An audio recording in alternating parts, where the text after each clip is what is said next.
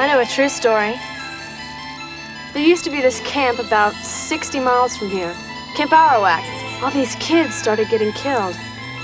A bunch of little kids were hatcheted to death, and a girl got stabbed while taking a shower. One of the cooks got boiled in some water. The owner of the camp, he got it in his neck with an arrow. Jesus. About 30 people were killed, and the camp had to be closed down. The end.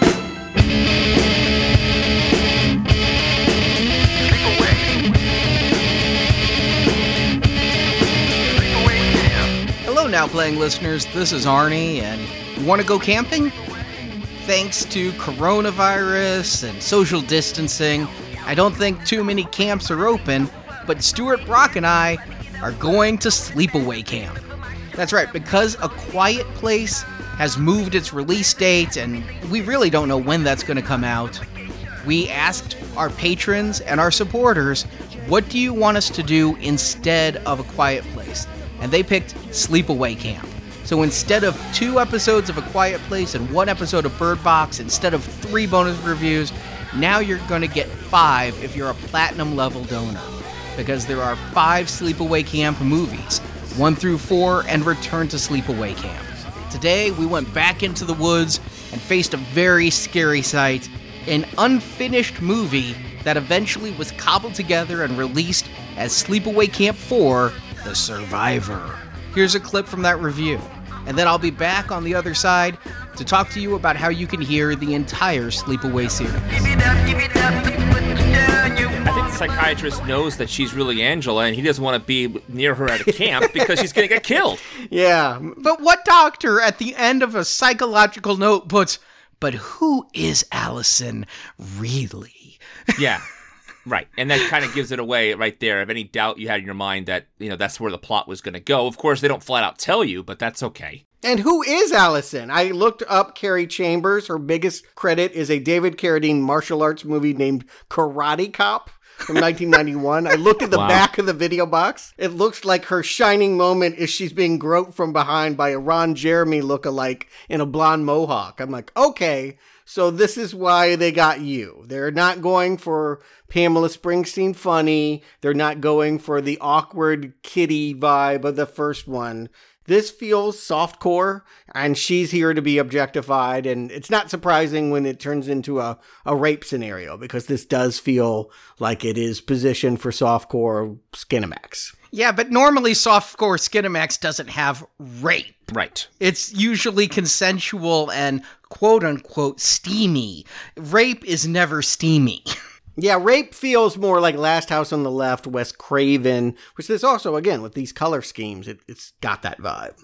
But I didn't get the impression of softcore porn at all. What I got the impression of was this was the setup for an actual porn movie. So like when like the woman's on the dock and talking in flashbacks and talking in a monotone, and then you see the guy with the park ranger had a you know the whole thing. I'm like, okay, this is like right out of a pornography movie. Yeah. and it feels like a pornography movie. Not not even a softcore pornography, like an actual like we have to get this for the quote unquote plot to get these people somewhere they can have sex. Here, I thought you were saying, Brock, no, this seems like such higher quality than softcore. No, you're like, this is just hardcore. hardcore porn, but without the porn part, it feels like the part you always want to fast forward. we can all agree that she does not sound like the survivor of a mass murder. Like when she's recalling all these things, no apprehension, no terror, no triggering in her voice. She might be heavily medicated, but it is like just a flat reading that, yeah, you would, it- it's someone going through the motions. Can I just throw a guess out there? The webmaster's sister? Yeah, they wouldn't have gotten Chambers back, right? They didn't hunt her down and say it has to be you doing the line readings. But sir, you could find someone that has inflection, right? You could find someone that would like, you know, turn when it's a question, you let your voice go up at the end. I mean, like you just like the the the flatness of the reading. It feels like the sabotage Harrison Ford did with with Blade Runner. I mean, like it's just like, oh, you want this to be like a bad Brown Arrow funny thing. You you're trying to be Ricky from Silent Night, Deadly Night too. you know what? The opening credits here with the VHS look with the tracking off. After the opening scroll, you have the rest of the opening credits, right?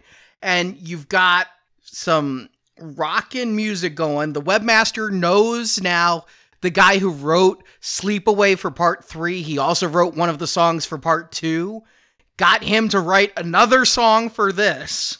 Yeah, I saw that was original, and I think that's a good thing. I mean, again, music, if this is montage, give us all new music that you can. That would make it fun. This opening where you've got the credits and the music with like panning shots of a lake and trees remind me of when I was 12 and took some radio hits and put it over our vacation footage. yeah, is it, is it any fun to go back and to look at all this stuff with your vacation footage or this movie? Like, do other people enjoy that? It always feels masturbatory. It always feels like, yeah, the person putting it together is obsessive about what they're doing, but are they thinking of an audience? Is he thinking that other sleepaway camp fans are going to want to see this?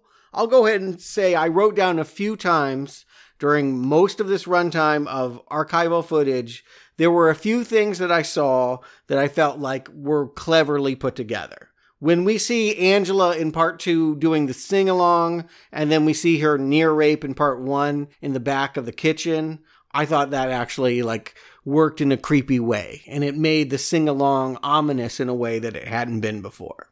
I thought when Freddy got killed mixed with Angela's Blue Nightmare, that was a little funny thing that we all hated that extended dream sequence. The fact that they put the Freddy thing contrasting to it. I see what you're doing there. There was little things that I thought showed an intelligence behind the editing choices. I'll give you this. It does better than the most basic thing, which would be I've brought this movie up before. It's a video, it's not even a movie, called Boogeymen, which was Oh yeah. the best kills from the movies they could get the rights to, like Child's Play 2. Yes. I remember, yes.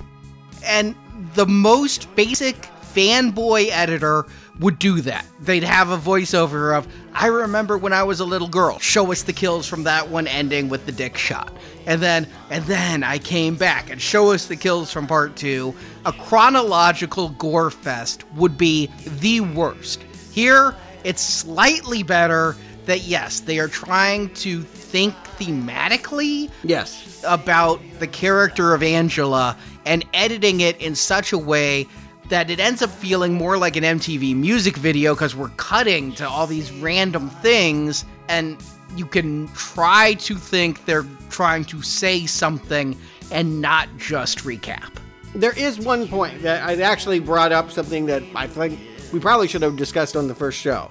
When we get to that flashback where Angela's true Peter identity is revealed, and we hear Martha talk about her husband, and I don't know where he is now, the editor made the choice to cut to Angela's dad in bed with another man. Yeah, Did you guys have that impression? Did you think that maybe Aunt Martha's need to feminize Peter was because her husband ran off with Peter's dad? Well, did this happen for a reason? Our spring summer 2020 donation drive is coming to an end. So if you'd like to hear the Sleepaway series reviews, as well as our gold level reviews of all the Tom Cruise movies of the 80s, where he was the star, plus Top Gun, and our silver level reviews of the Candyman series and Jordan Peele's Us, head to nowplayingpodcast.com forward slash donate. With a one time pledge of $35 or more, you get access to 20 bonus reviews. Most of them are out now, but if you pledge before this donation drive is up, you're also going to get reviews of the new Candyman movie and the new Top Gun film Maverick when those are released. We expected them to be released during the donation drive. Corona made that impossible. But if you donate now, you'll get those reviews whenever the movies are made available.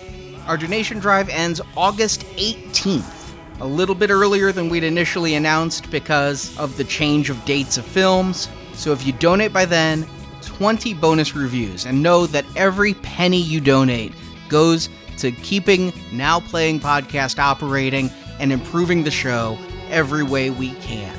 It's because of supporters we're able to do Totally Free Tuesday.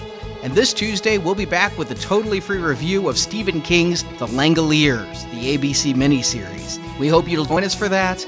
Thank you for listening to Now Playing. From all of the hosts and behind the scenes staff here, thank you for your support, and we'll be back soon.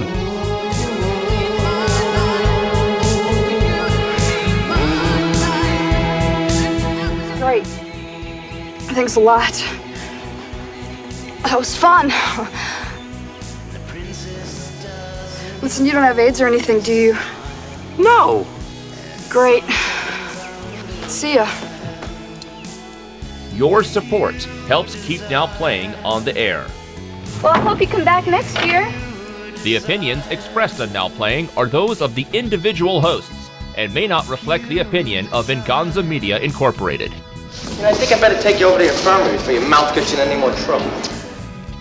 Venganza Media Incorporated is not affiliated with, and this podcast has not been prepared, approved, or licensed by any entity that created the film analyzed herein. Keep your morals strong and you'll never go wrong.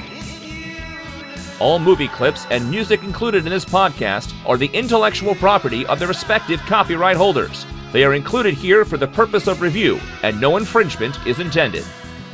Don't tell anyone, okay? If the wrong person found out, I could lose an election someday. Now Playing Podcast is an exclusive trademark of and may not be used without the expressed written permission of Venganza Media Incorporated. You never can be too careful. Now Playing is a Venganza Media production, copyright 2020, and no part of this show may be reproduced, repurposed, or redistributed without the written permission of Venganza Media Incorporated. All rights reserved. Hey, Bunk 19, time to go.